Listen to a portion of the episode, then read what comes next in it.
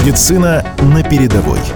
Проект реализует «Комсомольская правда» при поддержке Института развития интернета.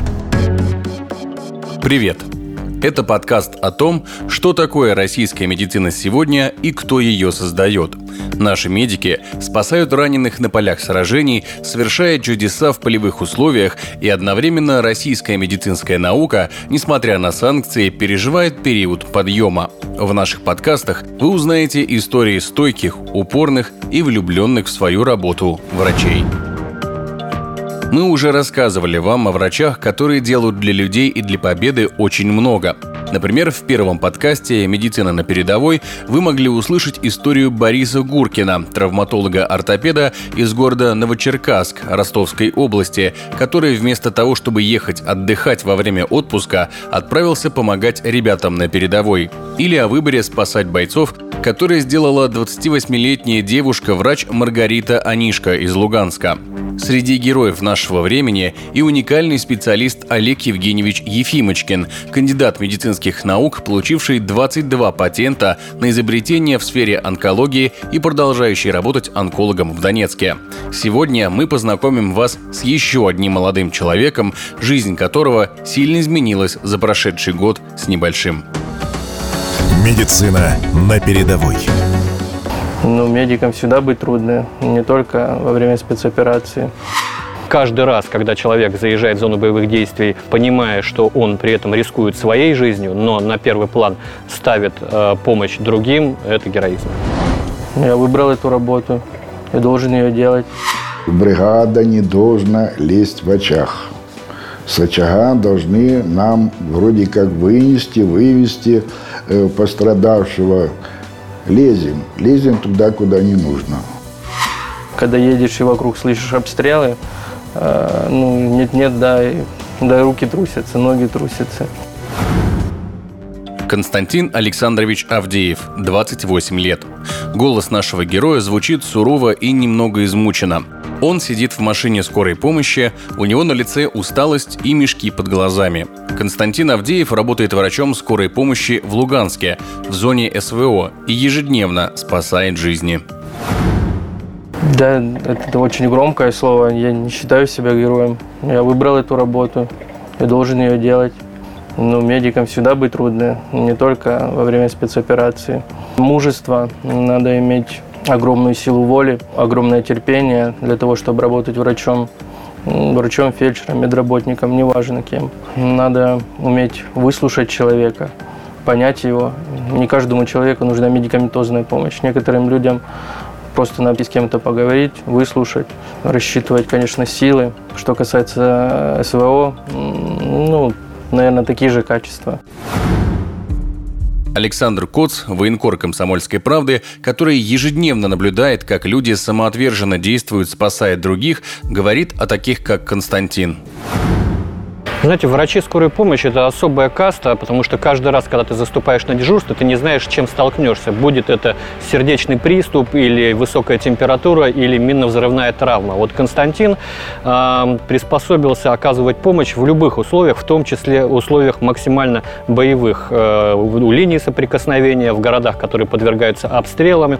Поэтому, безусловно, Константин, хоть он и считает себя таковым, но он является героем. Каждый раз, когда человек заезжает в зону боевых действий, идя на это сознательно, понимая, что он при этом рискует своей жизнью, но на первый план ставит помощь другим, это героизм.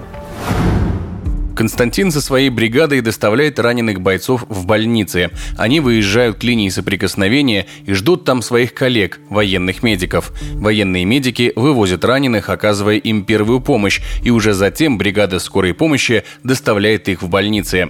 Василий Цыкунцов, заведующий подстанцией скорой медицинской помощи номер 2 в Луганске, рассказывает о работе Константина и его бригады чуть больше. По протоколу, по технике безопасности, бригада не должна лезть в очаг. С очага должны нам вроде как вывести пострадавшего, хотя это на бумаге, а фактически лезем туда, куда не нужно, пока обходились. Константин искренне и честно рассказывает о том, из чего состоят эти поездки за ранеными. Страх.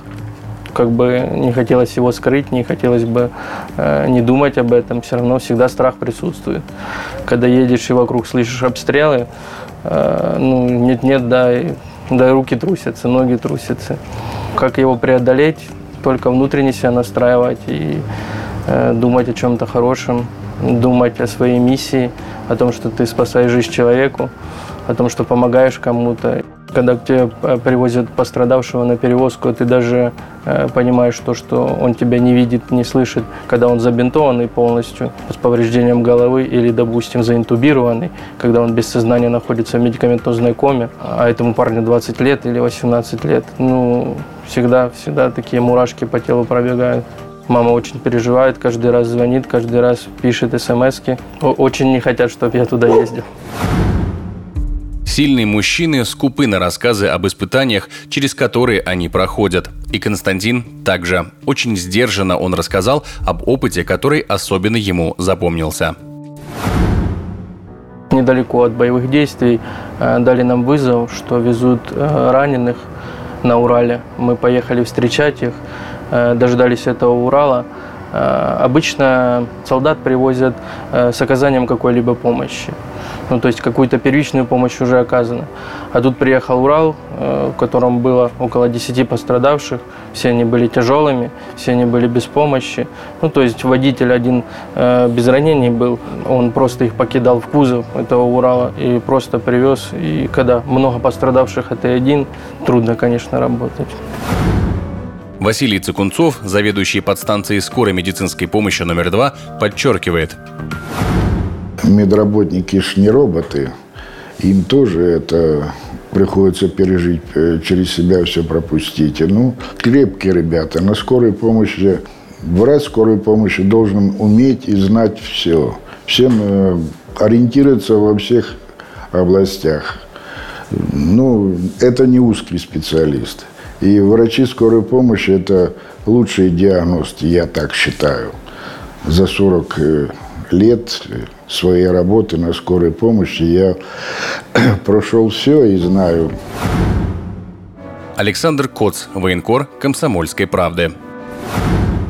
Это, наверное, склад характера, потому что не каждый человек, какой бы он профессии ни был, будь то журналист или учитель или медик, не каждый готов к работе в экстремальных условиях. Для этого нужен склад характера особый. Я помню, когда мы работали в Славянске, в 2014 году он был блокирован, и в Славянскую больницу поступали раненые ополченцы, и там был очень серьезный кадровый голод, потому что многие врачи уехали. Их нельзя за это осудить, это зона боевых действий, но тем не менее они остались, как Константин, и оказывали помощь до конца, и это, конечно, дорогого стоит.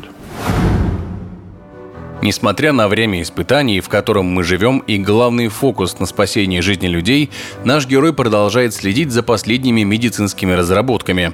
После воссоединения Луганской Народной Республики с Россией Константин вместе со своими коллегами находит время посещения больниц в других регионах нашей страны и обмена опытом.